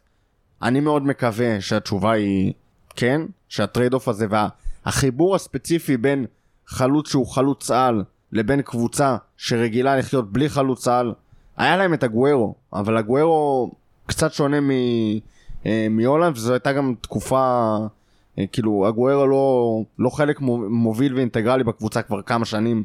לא תחת פאפ גם במיוחד. כן. הייתה לו עונה אחת מאוד טובה, בעונה שהם לקחו אליפות עם ה-98 נקודות שלהם מול 97 שלנו, הוא נתן שם איזה 20 ומשהו גולים, אבל באופן כללי... זה לא בעונה של ה-100?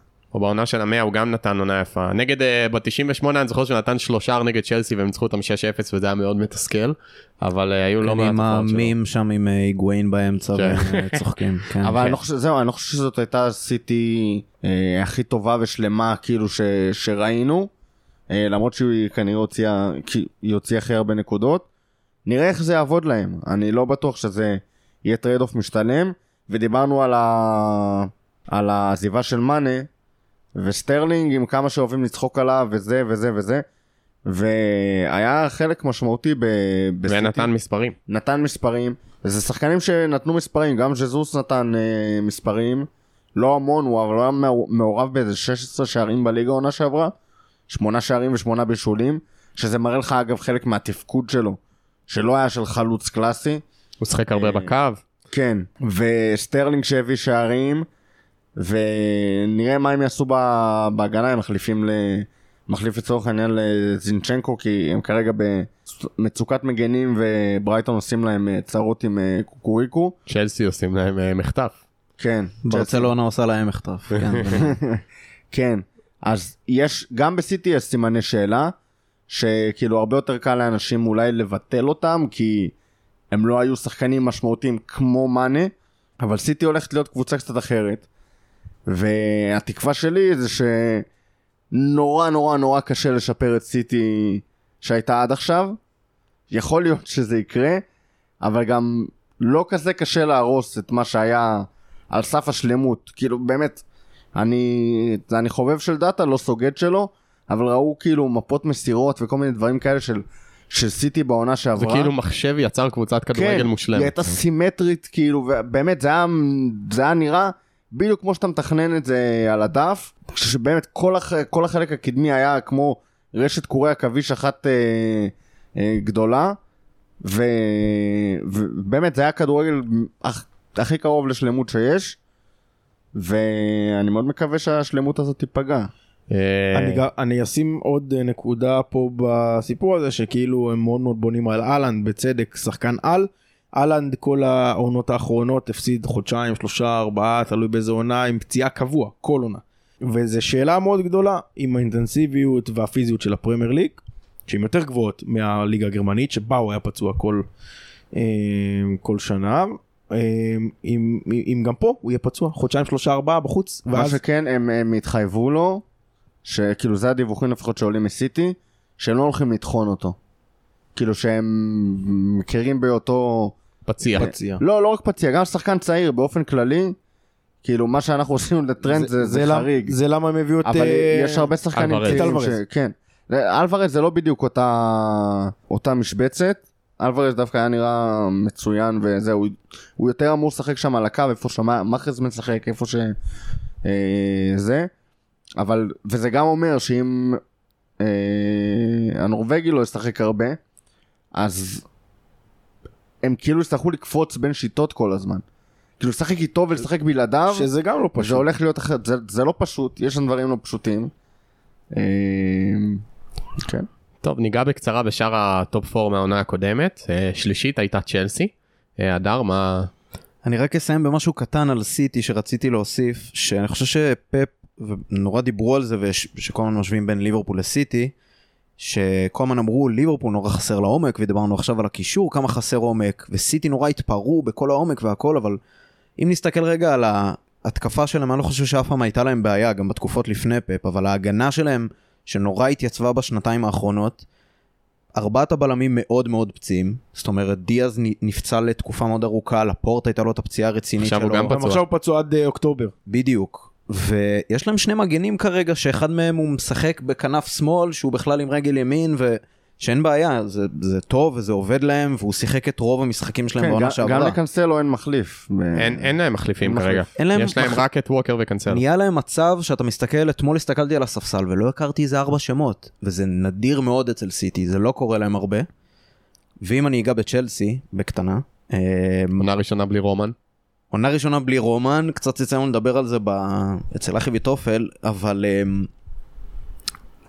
הבשורה הכי גדולה שם נראה לי בעונה הזאת זה שבעיקר לא סופרים אותם קצת, כאילו יש תחושה שהם מאוד משנה שעברה איזה קונטנדרית ומתישהו היה מרוץ של שלושה ראשים כזה לקבוצה שאולי חושבים אולי ארסנל כבר זאת שיכולה להיכנס לתוך הטופ 4 ויכולה להוציא אותם.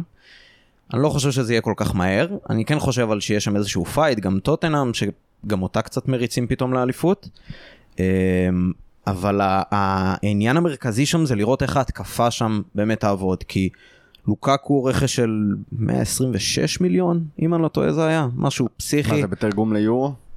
יכול להיות. כמה שהוא לא עלה זה יותר מדי. המון המון המון. בדיוק. 100 יותר מדי. והם קיבלו עכשיו 8 מיליון בהשאלה, שזה לא מכסה את זה בדיוק. לראות איך הוורץ יתפקד, ולראות את מאונט לוקח את העונות דאבל דאבל יפות שלו, שגם ברונו עשה עונות כאלה מאוד יפות, אבל זה לא הביא את יונייטד לאיזשהו מקום מיוחד. סטרלינג, לראות איך הוא משתלב בתוך המערך הזה, יש להם הרבה פלופים של זייך ופוליסיק, לראות בכלל מה קורה איתו. איך צ'ילואל חוזר מהפציעה. אני חושב שבהגנה, גם תוכל ביע הרבה מורת רוח על הרכש, ובהגנה יש להם הרבה הרבה בעיות, בגלל שלא מעט שחקנים עזבו, בעיקר לברצלונה, וגם שחקנים שהם רצו הלכו לברצלונה, קריסטנסן עזב, רודיגר עזב לריאל מדריד, והם כן הביאו את קוליבאלי, שהוא בלם ברמה מאוד גבוהה מהליגה האיטלקית, אבל עדיין מרגיש שהם טיפה טיפה רזים שם בהגנה. בכלל כאילו, אני פחות נכנס לעניין הפרסונלי של השחקנים שנמצאים שם, ונראה לי שיותר כאילו מורידים את צ'לסי בגלל ההתנהלות, גם בגלל ההתנהלות של טוחל שמביע את חוסר סביעות הרצון שלו מהסיטואציה. פומבית. יכול להיות שבחדרי חדרים הוא אומר לשחקנים, תקשיבו, תתעלמו מכל מה שאני אומר, זה לחץ על ההנהלה, אני מאמין בכם בלב שלם וזה וזה וזה, אבל הווייבים שעולים משם הם וייבים של יונייטד, של בלגן במערכת, שהם כאילו שולפים לך פתאום שמות כמו קונדה של סביליה, עכשיו ברצלונה כבר, כן, ועכשיו של ברצלונה, פתאום שלפו לך את קוליבאלי אחלה בלם, אבל כאילו הוא לא בפיק שהוא היה שם כשכל הפרמייר ליג שסאלח עבר אותו כל הזמן, כן, כשכל העולם רצה אותו, כאילו פתאום הם שולפים לך שמות שאתה מרגיש שאין שם יד מכוונת, שאומרת, ככה אני מתכנן שצ'לסי תראה בעונה הבאה. יש שם הרבה מאוד בלגן שנמשך מסגת העברת הבעלות שלהם. הבעלים קצת נותן וייבים של כזה אמריקאי קוקו כזה, שטייל, לא יודע, הגייר שהגיע לביתר רק בגרסת צ'לסי כזה. הוא בעיניים יותר רציני, ויש לו כאילו, מחזיקים שם בקבוצות ספורט, אבל כאילו, יש וייבים לא טובים מצ'לסי. עכשיו, יש מצב שטוחל שהוא אחלה מאמן ויש שם עדיין חומר שחקנים לא רע, יצליחו לטטא את זה לאורך תקופה מסוימת. אני פשוט לא רואה אותם לאורך עונה שלמה, בטח שאין להם מאמן כמו מוריניו היה עושה מזה כאילו זהב, כל העולם נגדנו זה זה זה זה זה זה זה, לפחות בימים היפים שלו, ואולי היה מוצאים איזה משהו. אני לא רואה איך צ'לסי כאילו עומדת בקצב, מתנתקת מכל הרעש ומכל הבלגן הזה בשביל להיות חלק אינטגרלי מאיזשהו מרוץ אליפות, בטח שלא. אני רואה את זה מתפרק כמו שדברים אחרים התפרקו לטוחל בידיים. אם הייתי אוהד צ'לסי הייתי מאוד מאוד מאוד מאוד דואג.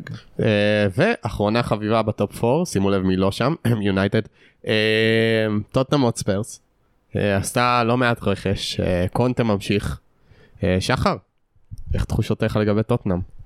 יש לי, עוד מעט שאני אתן את התחזיות, אני אגע גם בצ'לסי וגם בטוטנהאם, אבל אני חושב שטוטנהאם זה קבוצה עם תקרת זכוכית מסוימת, זאת אומרת, ברור שמבחינתי לפחות, היא לא תתמודד על האליפות, אין פה שאלה כזאת, מי שאומר את זה כנראה לא ראה את הפרמייר ליג ב3-4 שנים האחרונות, יש לה תקרת זכוכית, שנכון הם עשו רכש טוב, זאת אומרת אני חושב גם אם לא משפרים כלום ומאמן שכבר רץ שנה שנייה, אני חושב שהם קבוצה טובה עם תקרת זכוכית, טופ 4 יהיה הישג מצוין בשבילם, אני לא רואה אותם לא מתמודדים על האליפות, ואני גם לא רואה אותם שם מקום 6-7, אז אני חושב שזה איפשהו שם, כאילו זה טוטנהאם, כאילו רגיל, שנים אחרונות. טוב, הרגע לא חיכינו, כל הפרק. טוטנהאם, זה מאוד מעניין מה שקורה שם. כן, אני גם חושב. הם עוברים גם כן מוריניזציה כזאת. קונטה מנסה להחדיר בהם מה שאין בטוטנהאם, וזה את ה... זה כאילו ווינריות, אבל הוא עושה את זה על ידי הזרקה של דם רע, כמו של נבלות כמו... צ'רליסון, כן. הוא הביא כל מיני חבר'ה כאלה. כמו נבלות, כמו אישה שאמן, כאילו, זה היחיד שאני מאחל לו לקרוא איזה צולבת או משהו, אבל כאילו, הם מכניסים שם דברים אחרים. יהיה נורא מעניין לראות את טוטנהאם, יכול להיות שהם ירוצו לגביע או משהו בסגנון, אני לא רואה אותם נותנים לנו פייט, אני גם חושב שבאיזשהו שלב יגיע הפיצוץ עם קונטה, כאילו... הוא תמיד מגיע מתישהו. זהו, עד טוטנהאם נורא לא אוהבים לשמוע את הדברים האלה, כי הנה, קונטה הגיע וזה, ולמדנו אותו, הוא השתנה. אנחנו יודעים שהוא סתם מקשקש ולא, אבל בפועל הוא נשאר, למרות שעושה קולות שתחזיקו אותי, תחזיקו אותי. לא יודע, הרקורד מראה על פיצוצים ועל סכסוכים גם עם האוהדים, והוא עוד יותר גורם לחדר הלבשה שהוא יותר נפיץ. הוא יותר נפיץ גם בקטע טוב, כאילו זה לא רק ילדים טובים כאלה וחנבצים, זה גם נבלות בקטע טוב ובקטע לא טוב, כמו ביסומה ורישה ופריסיץ' אפילו, שחקנים כאלה. מצד שני... אוסף של נבלות. ממש, כאילו זה הופך להיות, הם כאילו... רחמים, רחמים. מי זה תרנגול... רחמים על עודת אותנו באמת. גם על היריבות שלהם. כן, הם נראים קבוצה... הולך להיות לא כיף שחק. זהו, קבוצה שלא יהיה כיף שחק מולה, בעיקר לקבוצות גדולות. וטוב, נתקדם לרגע שכולם חיכו לו. הבולד פרדיקשנס. אז אני אסביר. אנחנו מדברים על יונייטד? אנחנו מדברים רק על קבוצות בטופ 4 רותם. טוב, בולד פרדיקשנס, אני אסביר. כל אחד מחברי הפאנל פה ייתן תחזית אמיצה, בולד פרדיקשן על העונה. תחזית אחת על ליברפול, תחזית אחת על שער הליגה. רותם, תן בראש. דרווין נוניז מלך שערים. הופה. אתה רוצה לפרט? או זהו. לדעתי זה התפוצץ. כאילו יש לי תחושה ממנו של מפלצת. נראה לי שזה ייקח כמה מחזורים. ובגלל זה הוא לא ייתן פייט ל-32 שערים בעונה של סלאח, אבל זה הולך להיות כאילו, לצורך העניין, מאזור דצמבר-ינואר כזה במקסימום, הוא עם 100% החזקה בפנטזי. מלך שערים בכללי או של ליברפול? מלך שערים של ליברפול, ותחזית לגבי שער הליגה? ניוקאסל נותן תונה מאכזבת מאוד מאוד מאוד. וואלה, וואלה, אוקיי, מעניין, אני דווקא... למרות שמאכזבת זה תלוי בציפיות, אני לא יודע מה הציפיות של אנשים ממנה. אני אישית חושב שמקומות 6-8 מאוד, כאילו זה איפה שאני צופה את ניוקאסל, לפחות, אני מרגיש. למרות שקבוצות... כאילו אני חושב שקונפרנס ליג יהיה להם עונה אחרי. קבוצות נמוכות זה לא הספשייליטה שלי, זה בולד פרדיקשן, זה בסדר. אני אתן לך עוד בולד פרדיקשן שדעתי זה נבואה, זה כן. יונייטד נאבקת להיכנס לחלק העליון של הטבלה. אני לא מאמין. אמרת נאבקת, התפללתי שתגיד נגד הירידה, אבל כאילו... לא, אל תגיד. אני לא מאמין במאמנים שהדבר הראשון שהם מגיעים לקבוצה החדשה שלהם זה להתחיל לאסוף שחקנים... אקסיות. כן, אקסיות. וכאילו... ומשחקים במשחק ידידות הראשון בשביל לנצח עם הרכב ראשון. זה הכי הרגיש שהיא לא מקצועי. כאילו, כל הכבוד, ניצחת במשחק הידידות. ההולנדי האחרון שלי. לא יודע, משהו שם... משהו... יכול להיות שהוא אחלה מאמן לאייקס, לדעתי זה הולכת להיות התרסקות מפוארת. משהו חבל. אתה אומר משהו רקוב. בהתחלה זה יהיה על גלי הייפ כאלה, והם יפתחו את העונה סבבה. אבל הם הולכים לכיוון. במחזור שלי של ליברפול באולטראפורד. וואי וואי. יאללה, שחר, בולד פרדיקשן על ליברפול. לוקחים אליפות עם פחות מ-90 נקודות. וואו, זה בולד פרדיקשן יפה. כן, זה בולד פרדיקשן כפול, זה גם על סיטי. כן. כן, אני, לפעמים צפרת, אני חושב, אני מאמין בנו שניקח אליפות. אני חושב עם המונדיאל באמצע, ועם זה שהטופ 6 התחזקו משמעותית מעונה שעברה, אז גם סיטי וגם ליברפול יאבדו יותר נקודות נגד הטופ 6 מאשר שהם יאבדו בעונה שעברה. וזה מה שמביא אותי לאמר על זה, שניקח אליפות עם פחות מ-90 נקודות. והבול פרדיקשן על הליגה, זה שארסנל תהיה הלונדונית הבחירה ותסיים מעל צ'לסי וטוטנהאם. אופה, עדיין ארסנל. מקום שלישי כאילו? שלישי, רביעי, כן, כן. מעל צ'לסי וטוטנהאם. לא יודע, פתאום תהיה איזה מישהי מפתיעה, לא יודע, אבל כן, זה ארסנל, תראה, בסוף מקום כמו נשאבה, 3-5, זה עניין של 2-3-4 נקודות בסוף העונה, אבל כן, ארסנל יצא לפני צ'לסי וטוטנהאם. יפה, מאוד בולד. הדר? טוב, לגבי ליברפול, האימור שלי, ובשבת זה סייע לי, ליברפול מסיימת עם יותר תארים מהעונה שעברה, אז יש לנו כבר אחד, הוא לא בצ'מפיונס וול, אבל הוא נחשב אחד. זה כולל כאילו המגן הקהילה? כן. אז כאילו יש עוד 2 לקחת, ואז כדי לפחות. אולי יש את ה... איך קוראים את זה? קווינטופל? קווינטפל? קווינטפל. אמירייטס קאפ כזה, או משהו. והאימור של הליגה, תהיו איתי, אברטון מפטרים סביבות ספטמבר-אוקטובר את למפרד.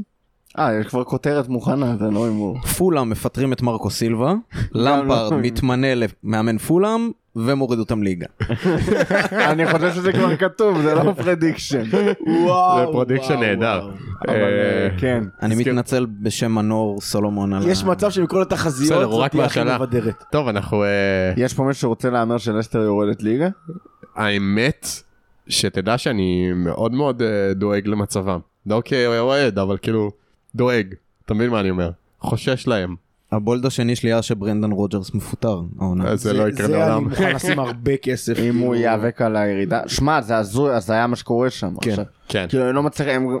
אמרנו על ניוקאסל שלא מצליחים להביא שחקנים, הם כאילו... הם בכלל לא הביאו שחקנים. כן, לא עושים כלום. הם גם רק מאבדים שחקנים. כן, רק מדברים על למכור את כל הטילמנס ומדיסון. אבל בינתיים הם לא נמכרו, אז אי אפשר לדעת. אני אתן את התחזיות שלי. הבולד פרדיקשן שלי על ליברפול.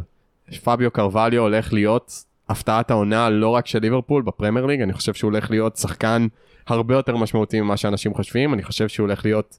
ברמה שאנשים כבר יכירו את השם פאביו קרווליו, לא סתם אנשים, לא רק אכברי פרמייר ליג, אלא אנשים, הוא יהיה בדיבור הציבורי כשחקן לגיטימי. וואו, הלוואי.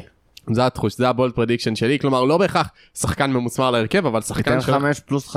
כן. ייתן יותר ממנור? ייתן, כן, יהיה אקס פקטור ברמה שיכולה להביא לתואר, בין אם זה ליגת אלופות או ליגה. זה הבולד פרדיקשן שלי על ליברפול. והבולד פרדיקשן שלי על הפרמייר ליג, ספרס יסיימו מקום שלישי בנוחות, כאילו זה לא יהיה מאבק על 2 מקומות בטופ 4, זה יהיה ליברפול סיטי כדבוקה, טוטנהאם תהיה כמו אימי שלה, כמו שצ'לסי הייתה יחסית בעונה שעברה עד שהיא התחילה ליפול, אבל טוטנהאם לדעתי תהיה בפער חזקה יותר מארסנל, מיונייטד ומצ'לסי, ובעצם השלוש שנותרו נלחמו על המקום הרביעי, על המקום האחרון בליגת האלופות. מי אלה השלוש בעיניך? מנצ'סטר יונייטד מן הסתם, שתישאר בחוץ. צ'לסי וארסנל. אתה חושב שיונייטד נאבקת על טופ 4 כאילו עונה? תשמע, אני בניגוד לרותם, אני תמיד חושש לרע. תשמע, אי אפשר לדעת, אבל התחושה שלי היא שהם... לא בהכרח יאבקו אקטיבית, אבל הם לא יסמו מתחת ל6, לדעתי. אני רואה את יונייטד העונה כמו אותנו בשנים הרעות של מקום 6-7, כאילו, יונייטד העונה... לא, אני לא חושב שהם יאבקו, אני מסכים. זה לדעתי שמה, כאילו, הם מקונפרנס ליג, זה מצוין תודה. כן, אני חושב שהם יהיו על מקומות, על מקום 6, כאילו, זה נראה לי ממוסמרים לשם. בייחוד אם רונלדו יישאר שם. כן. לגמרי, כל סגת רונלדו היא מוזרה לגמרי, ויצאו משם אחלה מימים. הכל שם ביזארי. כן. לגמרי. הם ליגה אירופית עונה הבאה? הם ליגה אירופית. בסוף ניצלו מהקונפרנס, ניצלו מנתניה. ניצלו מגיל יצחק. אני לא יודע אם ניצלו מהקונפרנס. כן. כי המאבק שהולך להיות להם על ה... כאילו... על הטופ 4, שלדעתי כאילו, כמו שאמרתי, הם לא יסיימו שם, הם יהיו חייבים גם לתת גז בליגה האירופית בשביל... גם ארסנל. אולי. לליגת האלופות. כן. מסכים איתך? טוב. חלק האחרון של הפרק, פרק ארוך, אבל אין מה לעשות, זה פתיחת עונה, יש הרבה מה להגיד. הכנה קלה לפולהאם, סוף סוף מתכוננים למשחק ליגה, יום שבת, בקרייבן קוטג'. איזה אצטדיון, האצטדיון אחד הכי מרגשים שיש, אני הולך להיות בעוד שבועיים וחצי, אז אני נרגש מאוד. נגד פולהאם, כמו שאמרתי, בואו נדבר טיפה על ליברפול, איך אתם רואים, מי פותח, סוף סוף לנחש את הרכבי, משהו. רותם? הרכב 1-1, כמו שעלה נגד, כן. קונטה ספג, למרות שהוא אמר שאלה אם הוא כשיר. למרות שקלופ אמר שהוא יהיה בסדר, אבל לדעתי... גם בלי כאשר אתה אומר הוא היה עולה עם הטיפ. לא יודע, אבל לדעתי... נגד מיטרוביץ' כאילו אולי עדיף, כאילו, אני חושב שמה הטיפ עם הניסיון שלו. אבל מיטרוביץ' מאוד פיזי, אז אתה רוצה, כאילו מה שראינו מקלופ הרבה ש... מול כאלה בהמות פיזיות אתה שם את קונטה, עדיין לדעתי, במיוחד עם הפציעה הזאת לא יקחו איתו סיכון, ונראה הרכב אחד לאחד זה שעלה נגד בובי גם. נגד סיטי, גם בובי, כן. זה ממש נראה שקלופ לוקח את הזמן לשלב את נוניאז, זה בסדר גמור, זה גם אחד לאחד מה ש... כאילו, המדיניות של קלופ עם כל שחקן שהגיע אלינו, זה כמה שפחות לזרוק אותו ישר למים, למעט שוב אולי עילויים כמו... דיאז היה כזה חצי ב... הפתעה. כן, הוא גם כאילו השתלב נורא מהר, גם היית צריך את זה, זה היה מכורח הנסיבות בין היתר, אבל נוניאז הוא, לדעתי, ייתן לו זמן, וכשיש לך 5 חילופים, אז אתה יכול בכיף להעלות אותו מהספסל דקה 60, אם דברים לא מסתדרים לך. כן, אותו הרכב. טוב, מה הציפיות שלכם למשחק, הדר? נתון שבטוח, לא יודע אם דיברתם על זה פה מתישהו, אבל זאת עונה 5 ברציפות של ליברפול משחק נגד עולה חדשה במחזור פתיחה. עולה חלשה זה גם טוב. שגם, כן. למרות שלידס נתנו לנו פייט, אבל זה היה בעונת השואה. כן. סתם קצת מפגשים אחרונים נגד פולהאם, 3 ניצחונות, תיקו וניצחון אחד לפולהאם, שהתיקו והניצחון באמת זה היה בעונה הקשה הזאת של הקורונה, אם אתם זוכרים את הרצף הפסדים המחריד שהיה בבית. זה המזעזע. אני אף פעם לא, גם במפגשי עבר כאלה, המפגש האחרון לפני זה שהיה, כאילו המשחק החמישי, זה 3-2 ההוא, ב-2014 עם ג'רארד, עם הבישול המדהים של ג'רארד, והפנדל שלו בסוף. האמת שגם המשחק חוץ הבא אחרי, היה גם עם ניצחון ופנדל בסוף, הפעם של מילר, זה לא מגרש קל הקרייבן קוטג'. זה מגרש ממש קשה, והוא גם, אם אתם זוכרים, אז שיפצו אותו בעונת קורונה, ככה שהוא עכשיו גם יותר גדול, הוא שם 20,000 מקומות, עדיין קטנצ'יק, אבל כן. על הנייר אבל, כאילו, אני ראיתי הרבה צ'מפיונשיפ עונה אחרונה, גם עקבתי אחרי העברות, זה לא כוחות, גם פולה מגיעים עם המון המון פציעות. כן, בקושי יש להם הגנה להעלות. ארי ווילסון לא יהיה נגדנו, שהוא פקטור מאוד רציני, אולי חוץ ממיטרוביץ' הוא השחקן הכי טוב שלהם. וקרווליו, שגם לא יהיה. כן. קרווליו יהיה. לא בצד שלהם. אבל לא בצד שלהם. לגמרי. משחק לא פשוט. ומנור רק הגיע. כי אנחנו נדבר טיפה על מנור. בכל מקרה זה אמור להיות משחק של ליברפול אמורה לנצח. עוד משהו שאתם רוצים ככה להוסיף. אני רק אגיד שפולהאם חזרה לפרמייר ליג, אלופת הצ'מפיונשיפ בעונה הקודמת. פירקה את הצ'מפיונשיפ, שברה שם שיאי שערים על ימין ועל שמאל, מיטרוביץ' גם בעצמו שבר את שיאי שערים לצ'מפיונשיפ. שחר, יש לך... אני קודם כל, בסדר, מאזן הכוחות ברור, כאילו מגרש קשה, חוץ, מחזור ראשון, אבל הם מגיעים במצב לא טוב למשחק הזה, כמו שאמרתם, אנחנו מגיעים עם רוח גבית אחרי הניצחון ביום שבת, גם אם זה קשה, אין פה שום סיבה שזה לא ילך לכיוון שלנו. הרכב מסכים איתכם לגמרי, יפתח בדיוק כמו שפתח. יש לך פה גם מצ'אפ כאילו די טוב, כי כמו שגיא אומר, אוהב להגיד, אחת מהחוזקות הכי גדולות של ליברפול זה לעצור איום מרכזי. כשיש שחקן אחד שהוא הטרגטמן של הקבוצה, אנחנו אדירים בלעצור את זה. גם עם וירג'יל, גם עם פאביניו. וירג'יל יצמד אליו ולא ייתן לו לנשום. ומיטרוביץ' זה המוציא לפועל העיקרי באופן הכי מובהק. הוא ווילסון, כן. כן, לא, אבל מיטרוביץ' גם ברמת איך שהקבוצה משחקת, היא משחקת בשביל לייצר למיטרוביץ' את ההזדמנויות הבקעה, ובזה אתה הכי טוב שיש פחות או יותר בלעשות, לעצור אותו, לעצור שחקנים מהסוג הזה. קשה להגיד משחק קל, המשחקים בפרמייר ליג, משחק פתיחת עונה נגד עולה חדשה, זה גם הופך את הדברים לטיפה יותר קשים, אבל עדיין זה משחק שאתה אמור לנצח יחסית בהליכה. פולהאם גם רגילה לשחק כדורגל התקפי, כדורגל מהיר, כדורגל יוזם, והם יהיו חייבים לשנות את הפרדיגמה הזאת בשביל לשרוד בפרמייר ליג, כי ראינו קבוצות מנסות לעשות את זה ומתרסקות. גם לידס בסופו של דבר, אמנם זה חצי הצליח לה עונה אחת, אבל עונה אחרי זה הם כמעט ירדו ליגה בגלל הניסיונות האלה. הם יצטרכו לשנות את הפרדיגמה, אני לא חושב שזה ילך להם כל כך מהר, והם יצליחו לעשות את השינוי הזה למחזור הראשון. זה צריך להיות כאילו... אם זה לא היה תחילת עונה, זה היה טיול בפארק, עכשיו זה צריך להיות ניצחון בשני שערים כזה סולידי ו... טוב, דבר אחרון שאנחנו נגיד, חייבים להתייחס, מנור סולומון. זה הדבר. הדבר בשביל לא מעט אנשים, ישראלי בפרמייר ליג, אנחנו נפגוש אותו, הפעם הוא יהיה נגדנו, אז אנחנו... עד שהוא לא בפנטזי, זה לא נחשב. נכון, הוא אמור היה להיכנס היום, אבל לא יודע אם זה יקרה. כן.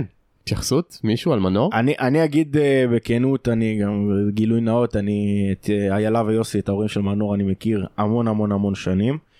איילה חברה טובה של המשפחה, הייתה מורה שלי לספורט בבית ספר, וכזה מה שמנור באמת פרץ במכבי פתח תקווה, אני מקפיד פעם בשבועיים לשלוח לה הודעה שאני רואה את ההתקדמות ושאני גאה בו ושהוא תותח ושהוא יגיע רחוק. מעבר לזה שהם משפחה זהב, אנשים זהב, אני גם שמח מאוד מאוד מאוד מאוד בשבילו מבחינה מקצועית. אני חושב שהבחירה בפרמייר ליג, ואמרתי את זה גם לילה מלא מלא פעמים, הבחירה בפרמייר ליג היא בחירה טובה מאוד למנור, הוא מביא משהו שבפרמייר ליג יש לו פוטנציאל מאוד גדול ביצירתיות וביכולות שלו, והוא כמו שאמרנו השחקן הכי לא ישראלי שאפשר לחשוב עליו. אם הוא גם מתחזק קצת פיזית ויקבל את מה ששחקנים בפרמייר ליג מקבלים, אני חושב שזו העברה מאוד מאוד טובה בשבילו. אני חושב שאני מקווה שהוא ישחק כמה שיותר העונה, וזה מרגש, ישראלי בפרמייר ליג זה מאוד מאוד מרגש, בייחוד שאתה יודע גם שזה ישראלי בפרמייר ליג שמגיע לו להיות שמה, כישרון ענק ענק ענק ענק, ואני מקווה ש... הבחירה בפולהאם ספציפית, שלא יהיה שם איזה זעזועים של חילופי מאמנים אחרי 10 מחזורים ומאבק נגד ירידה וזה. הוא הולך לקבל את למפרד לפי הדר. לפי התיאוריה פה הוא לקבל את למפרד, אבל אני ממש מקווה שביחסית לזה שהוא משחק בעולה חדשה, שתהיה לו עונה יחסית רגועה שהוא יוכל באמת להשתלב ולהראות מה שהוא יכול. אני חושב שזה יעשה טוב גם לקבוצה, אבל גם לנבחרת ישראל ולכדורגל הישראלי, שיהיה ישראלי ששחק שם, וביום פנטזי זה מאוד מאוד... הרבה יותר נפוץ מאז הפעם האחרונה שהיה שם ישראלי, וזה לשים קצת את הכדורגל הישראלי על המפה אם ילך לא טוב, ואני גם מאחל לו מאוד מאוד הרבה מאוד בהצלחה מהמחזור השני בפרמייר ליג. אנחנו נאחל לו בהצלחה ב-36 מתוך 38 המשחקים. ממש ככה. שיצליח כמה שהוא רוצה, במיוחד נגד סיטי, שהוא כבר הפקיע מולה. אז טוב, נראה לי שפרק ארוך, כיסינו את כל מה שאפשר לכסות, משהו אחרון לסיום, מישהו רוצה להוסיף משהו? כמעט כיסינו. מה? לא יודע, תמיד יש, אתה יודע, יש איזה, יסלחו לי כי זה פורסם ממש לפני הפרק שהרופא של המועדון, בטח. נפרדנו ממנו, הרופא שהיה נותן גימלים לקייטה על ימין ועל שמאל. כן, כאילו מבחינת פציעות. טוב, אתה רואה שחקנים, קייטה נהיה קשיר מת, 60 משחקים בעונה. נפרדנו ממנו, הוא חי, כן? כן. זה נשמע קצת נפרדנו ממנו. לא, והוא חי, הוא החליט שהוא... מלווים אותו בדרכו האחרונה. הוא עוזב, דוקטור ג'ים מוקסון. כן, כמו מוקסיפן, אבל זה... עכשיו הוא החליט, בדיוק כשמתחילה העונה? ממש כמה ימים לפני שהתחילת העונה. תזמון הזוי. עוד לא נמסר מי החליפו, אולי שרון מימר, נראה. אברהם גרד מועמד. כן. אז יש לך איזה רופא טוב להמליץ, רותם? צריך למצוא זה. יש פה וטרינר, חיים של דוקטור קמינסקי. אחלה של וטרינר. אני רואה לאן זה יכול ללכת, אז אני אעצור את זה. לאן לקחת את זה, כפרה? אני כבר איתך יודע לקחת את זה לכל מקום. טוב. זה לא שמתי מה שאתה מעיץ. לא אמרנו תוצאה. טוב, צודק. סוף סוף, שכחתי מה הנוהל במשחק ליגה. הימורים, רותם, תוצאה. תוצאה. ואני אתן לכם בונוס, האם סלח ממשיך את הרצף שלו במחזורי פתיחה? אני חזיר גדול, אני אגיד 5-1. 1? כן. אז לא לשים הגנה של ליברפול. לא עושים. אוקיי. 2 בישולים של טרנט לנוניאז. והרצף נמשך? נמשך. שחר? 3-0. גם סלח וגם נוניאז כובשים. גנבת לי את ה-3, אני אלך על 2-0, לא לחזור. אני עתיק משחר, כי גם אני חשבתי על 3, ואני חושב שהרצח יימשך. טוב, תודה רבה לכל מי שנשאר איתנו עד הסוף. היה פרק ארוך, עמוס, אבל אנחנו ניתן גם טיימסטמפס, נשתדל. יש פה נושאים מאוד נפרדים. כן, אולי אפילו יהיו חלקים, מי יודע. נחזור חלקים, כן. אפשר. אין לי קול. נדון בזה. נכון, גם לא אמרתי, והנה אנחנו עם החלק השני, אבל עכשיו אתה יכול לסמפל את זה ולהשתמש בזה. די, פרק ארוך, נחיה. פרק ארוך, טוב, תודה רבה לכולם, ועד הפעם הבאה לפתח.